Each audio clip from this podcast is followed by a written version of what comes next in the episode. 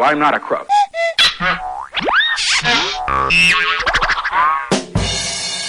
Samba News.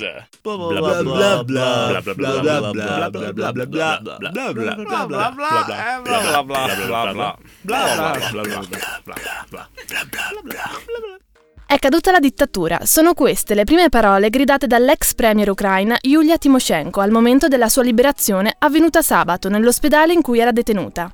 Alla folla trionfante riunitasi in piazza Indipendenza a Kiev ha anche detto rimanete in piazza affinché i manifestanti non siano morti invano. Nelle stesse ore il presidente Yanukovych, destituito dal Parlamento, ha tentato invano la fuga in Russia. Il Parlamento ucraino ha fissato nuove elezioni per il 25 maggio.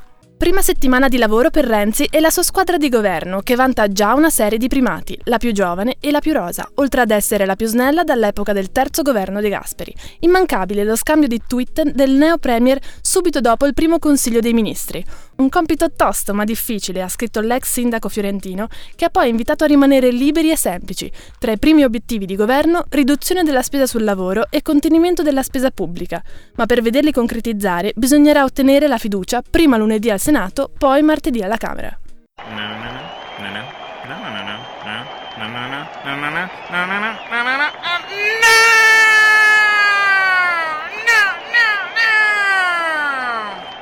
Uno sfarzoso Gran Gala ha concluso domenica sera l'Olimpiade invernale di Sochi 2014. Durante lo spettacolo serale è avvenuto anche il passaggio delle consegne alla città coreana di Pyeongchang, che ospiterà la prossima edizione dei Giochi del 2018. E come ad ogni fine Olimpiade, è tempo di resoconti. Russia padrona di casa e anche del medagliere, con un totale di 33 trofei, nonostante l'inseguimento fino all'ultimo dei vicini di casa norvegesi. Oro latitante invece per l'Italia, che non vinceva titoli olimpici dai Giochi di Lake Placid nel 1900. 1980. Agli azzurri dunque un'unica consolazione, quella di aver superato la soglia delle sei medaglie conquistate a Vancouver, portando a casa due argenti con Kinnerhofer e Arianna Fontana e sei bronzi, tra cui anche quello dell'alto tesina Carolina Kostner. One, two, three. Conclusione anche per la 64esima edizione del Festival di Sanremo, che ha visto la vittoria di Arisa con Controvento. Dietro di lei l'imprevedibile coppia di Raffaele Gualazzi e The Bloody Beetroots e il cantante pianista Renzo Rubino. Premio della critica Mia Martini al brano Invisibili dell'intenso Cristiano De André, che si aggiudica anche il premio Bardotti per il miglior testo. A volte basta un semplice click per promuovere la cultura. Lo sa bene la Fondazione Caffeina Cultura che lancia un'originale iniziativa per sabato 1 marzo, il primo flash mob letterario.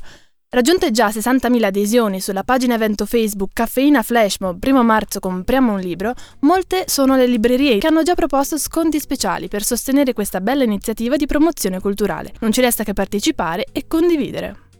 Secondo anno per il gran ballo mascherato della città, che vedrà protagonista l'antica tradizione carnevalesca in una chiave del tutto moderna. L'appuntamento è per sabato 1 marzo al Teatro Sociale di Trento. I biglietti sono acquistabili in prevendita presso l'Auditorium Santa Chiara dalle 10 alle 19 oppure online all'indirizzo primiallaprima.it. Costo del biglietto 25 euro alla platea, 35 euro il palco con poltrona riservata.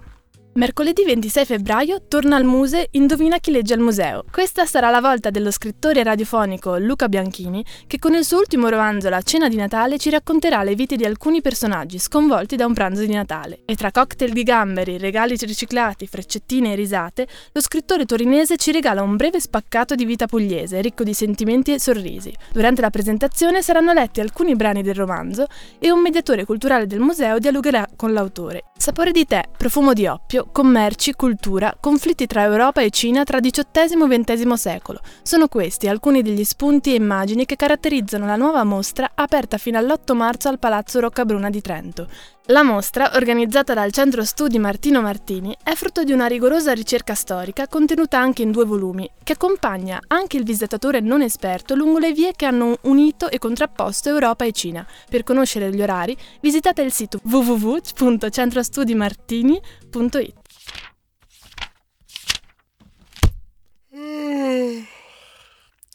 Entro lunedì 31 marzo è possibile candidarsi sul sito www.trentofilmfestival.it per far parte della giuria che premierà un giovane regista sotto i 33 anni che presenterà un'opera di particolare valore culturale. Il prodotto verrà presentato in occasione del Trento Film Festival che si terrà a Trento dal 24 aprile al 4 maggio. Sono aperte le iscrizioni all'Italia Unita dalla Scelta, progetto promosso dal Centro Interdipartimentale di ricerca sulle cellule staminali dell'Università di Milano, che da sei anni va a coinvolgere in contemporanea circa 36 atenei universitari, tra cui anche il Centro per la Biologia Integrata dell'Università di Trento. Per il Trentino l'evento avrà luogo il 14 marzo dalle 9 alle 12.30 all'auditorium del Dipartimento di Lettere e Filosofia a Trento. Sul sito www.unitn.it potete trovare il forum di iscrizione che avverrà secondo ordine d'arrivo fino a esaurimento posti.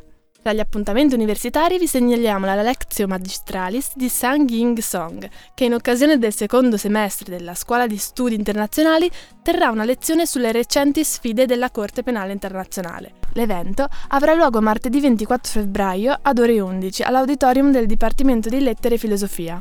Ricordiamo infine che dal 13 gennaio sono aperte le iscrizioni ai corsi Unisport del secondo semestre, che si terranno fino al 30 maggio. Per avere maggiori informazioni e per iscriversi visitate il sito www.unisport.tn.it.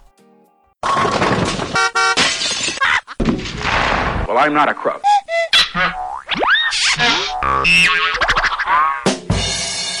Samba News.